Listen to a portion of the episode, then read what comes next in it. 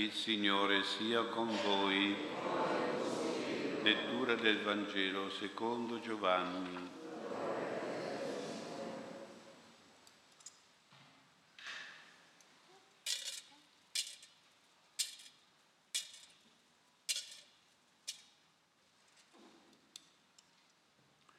In principio era il Verbo, e il Verbo era presso Dio, e il Verbo era Dio. Egli era in principio presso Dio. Tutto è stato fatto per mezzo di Lui e senza di Lui nulla è stato fatto di ciò che esiste. In Lui era la vita e la vita era la luce degli uomini. La luce splende nelle tenebre e le tenebre non l'hanno vinta. Venne un uomo mandato da Dio, il suo nome era Giovanni, e divenne come testimone per dare testimonianza alla luce, perché tutti credessero per mezzo di lui. Non era lui la luce, ma doveva dare testimonianza alla luce. Veniva nel mondo la luce vera, quella che illumina ogni uomo.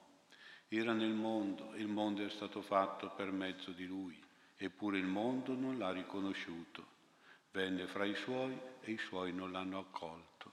A quanti però lo hanno accolto ha dato potere di diventare figli di Dio, a quelli che credono nel suo nome i quali non da sangue né da volere di carne né da volere di uomo, ma da Dio sono stati generati. E il Verbo si fece carne e venne ad abitare in mezzo a noi. E noi abbiamo contemplato la sua gloria, gloria come del Figlio unigenito che viene dal Padre, pieno di grazia e di verità. Parola del Signore.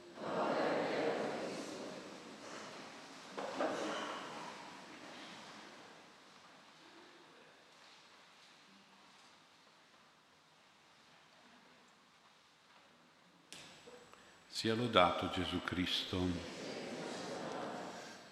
Abbiamo visto e realizzato in questi giorni i presepi nelle nostre chiese, nelle nostre case, che possono dare l'impressione che il Natale sia un fatto puramente storico e umano, potremmo dire semplicemente la nascita di un bambino, un bambino povero, sfortunato, senza casa, un infante, come vuol dire appunto uno che non parla, infante. Allora ci vuole proprio il Vangelo teologico di Giovanni, la liturgia di questa domenica, per dare al presepe, alla natività, una luce, come dice il Vangelo, una luce soprannaturale, per farci vedere in quel bambino di Betlemme lo stesso figlio di Dio, il Verbo che è Dio.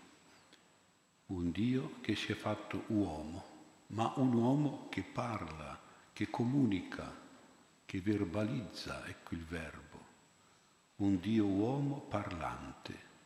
Io penso che sia una bella esperienza quando i genitori aspettano che il bambino dica la prima parola, dopo aver detto tante parole che non si capiscono cosa dice. Vuol parlare il bambino, ma la prima parola è quella che i genitori aspettano ed è, penso, la parola mamma quando riesce a dire mamma o papà, ecco queste sono le prime parole del bambino, sono quelle più aspettate, più amate, più desiderate. Ecco questo bambino di Betlemme è un verbo, una parola, una parola molto chiara. Il Vangelo ci dice che Gesù non è solo un uomo che parla, è la stessa parola di Dio. Verbo è latino, che si traduce proprio come parola la parola di Dio in persona, incarnata. È Dio che dice parole che illuminano, che istruiscono, che salvano, che stimolano il pensiero, il desiderio di imparare sempre di più la vera sapienza di Dio. Gesù è la stessa sapienza di Dio incarnata in persona, un verbo che ci dà, diciamo noi oggi, il verdetto o il verbale di Dio, che praticamente è il Vangelo, il Vangelo scritto. Ecco questa sapienza, questa parola divina nella Bibbia, nell'Antico Testamento, abbiamo sentito nella prima lettura, appare come una persona che parla, parla un verbo, una lingua che è capita da tutti perché è piena di verità, di giustizia, di sapienza, di saggezza. È una parola che è ricca di principi e di norme che sono universali per tutti gli uomini, quindi può prendere veramente dimora, abitazione, casa in tutti i popoli, di tutte le lingue.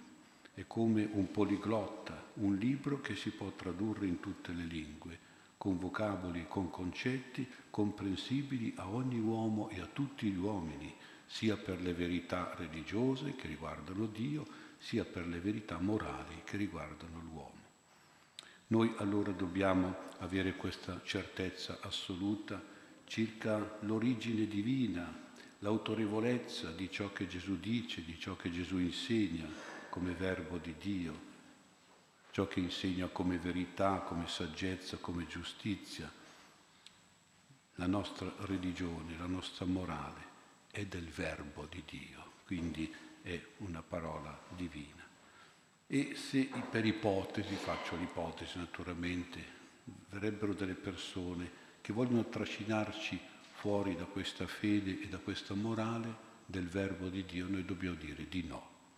Per esempio magari vorrebbero farci diventare testimoni di Geova o buddisti o musulmani, vorrebbero farci diventare atei o miscredenti o immorali e mondani.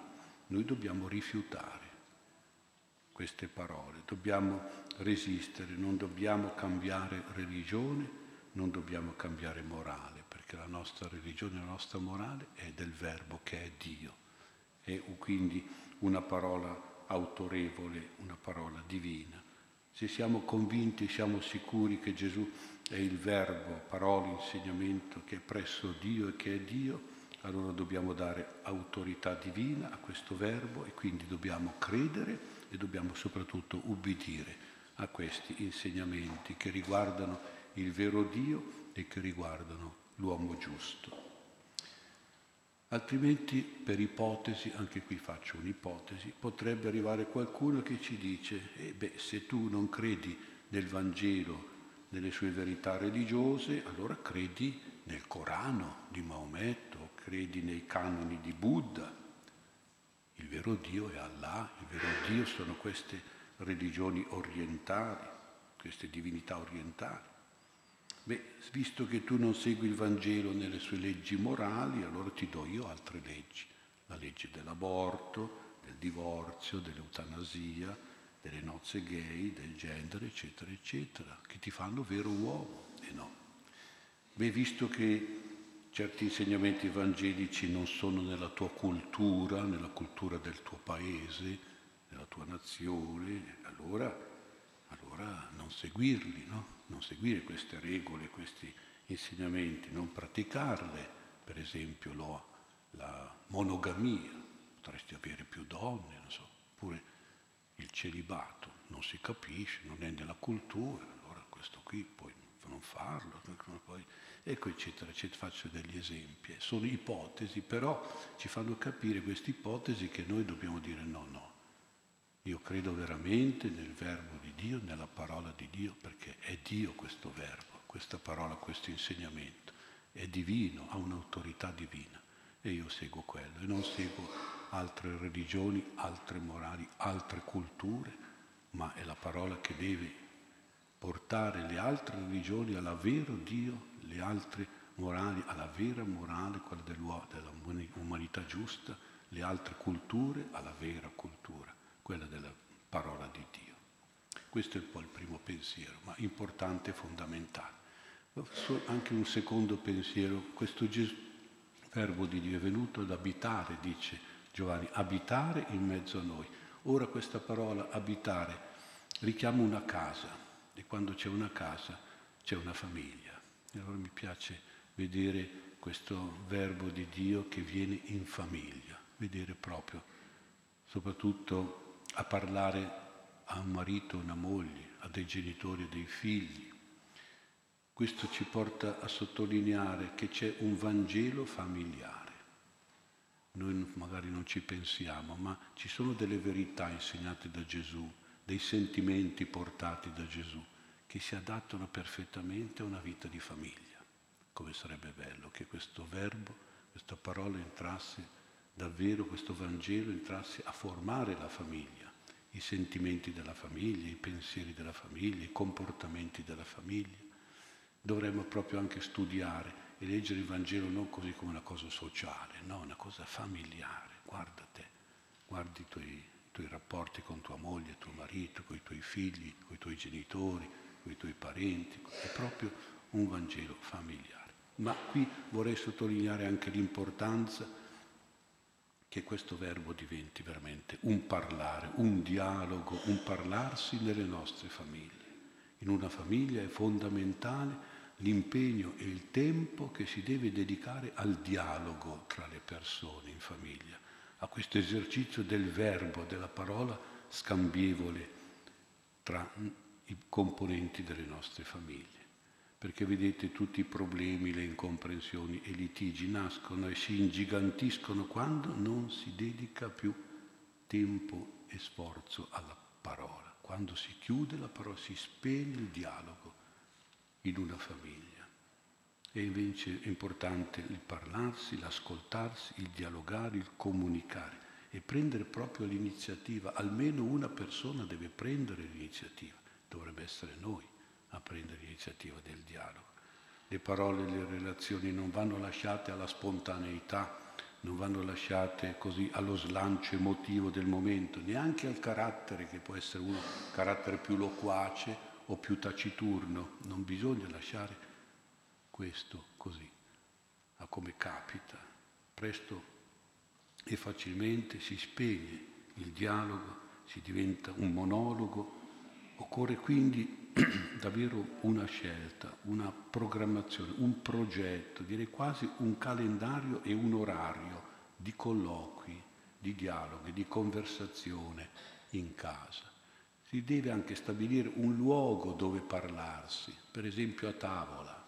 È chiaro che se parla alla televisione o se permettete al bambino di avere in mano il telefonino quando si mangia, questo è sbagliatissimo, che non si riesce più a parlare, ognuno si isola, si estranea all'altro, si viene disturbati da queste presenze. Cerchiamo di evitare tutto questo perché è molto importante, purtroppo si trascura, ci vuole proprio anche la sala può essere un luogo di dialogo, anche quando la camera da letto è importante. Ci vuole comunque un lavoro di relazione, di chiacchierate, di discussioni, di conversazioni. Guai a una casa muta, poi si diventa estranei, poi si perde anche quasi la voglia di vivere e si muore spiritualmente, psicologicamente e forse anche fisicamente. Ecco però è importante curare la parola, dice un proverbio, con le buone parole si acquistano amici, con le cattive parole si fanno nemici. Non è forse questo importante da vivere in famiglia, nemico, amico, ma a livello sociale è importante sempre avere le buone parole. parole le parole volgari, un parlare rozzo, un parlare provocante, ci allontana da tutti, dagli altri, ci procura disistima inimicizia, abbassi il livello delle relazioni. La parola deve essere sempre gentile, rispettosa, nobile, elevata, delicata. La parola va sempre onorata, mantenuta e seguita dai fatti. Il pensiero è padre e madre della parola, quindi la parola non deve essere una parola detta a vanvera, senza pensare, senza riflettere, ci vuole davvero una profondità anche nel parlare, saper parlare di cose religiose, di cose spirituali, di cose morali, non solito bla bla su quello che si mangia, sulla politica, sulle cose eh, esteriori del lavoro, della salute, no, avere anche capacità di discorrere di queste cose, importante, questo. Parlare di sapienza, di verità, è meglio a volte il silenzio se non c'è questo modo di parlarsi profondo, importante. Il dialogo è il principale strumento di unione, di vita, di salute in una famiglia. Le cose da dire sono da anteporre alle cose da fare. Sono più importanti le cose da dire delle cose da fare. Non facciamo le cose al contrario, perché a volte il fare stanca e quando uno è stanco non ha più voglia di parlare. E questo è triste, perché ha fatto troppe cose da fare. E se ai figli si dice sempre non ho tempo di ascoltarti, ho da fare questo, da fare quell'altro, o peggio si dice non mi interessa quello che dici, dopo, dopo, me lo dirai dopo, dopo, non si può reagire così, parlare così ai propri figli. E quindi l'incarnazione del Verbo, della parola di Dio, di Gesù, ci porti davvero a farci un regalo di Natale, perché in certe famiglie non si fa questo regalo, invece è più importante, il regalo della parola, del parlarsi ancora, del fermarsi a dialogare in famiglia in modo reciproco e vicendevole scambiarsi le cose. Soprattutto i genitori devono saper trovare il tempo e il luogo per comunicare coi figli e mettere nella loro mente tante verità, tante cose giuste, tante conoscenze, sentimenti buoni, esperienze costruttive. Bisogna sapersi qualche volta davvero anche fermarsi a pranzo e a cena, lasciar perdere di lavare subito i piatti o di disfar subito la tavola, ma lascia lì le cose. Dopo aver mangiato si parla, si sta insieme, anche un'ora, due ore, proprio per parlarsi, proprio per comunicare con i figli, soprattutto tenerli lì a tavola, non buttarli a giocare, lasciarli andare dove vogliono, senza neanche tenerli lì un momentino a dire le loro cose, le loro esperienze. Quando si cammina, una passeggiata, quando si va in macchina, parlarsi insieme, sono momenti importanti. Prima di far dormire i bambini, i ragazzi, dialogare con loro, avere un momento in cui si passa la giornata, cosa hanno detto, cosa hanno fatto, insomma, sono tutti momenti, opportunità, occasioni, luoghi perché i genitori possano trasmettere veramente ai figli il loro insegnamento educativo, creativo, costruttivo. Ecco, questo è importante, proprio sono conversazioni importanti per insegnare e per incoraggiare. Che Gesù, Verbo divino, entri ad abitare anche nelle nostre case nelle nostre famiglie cristiane.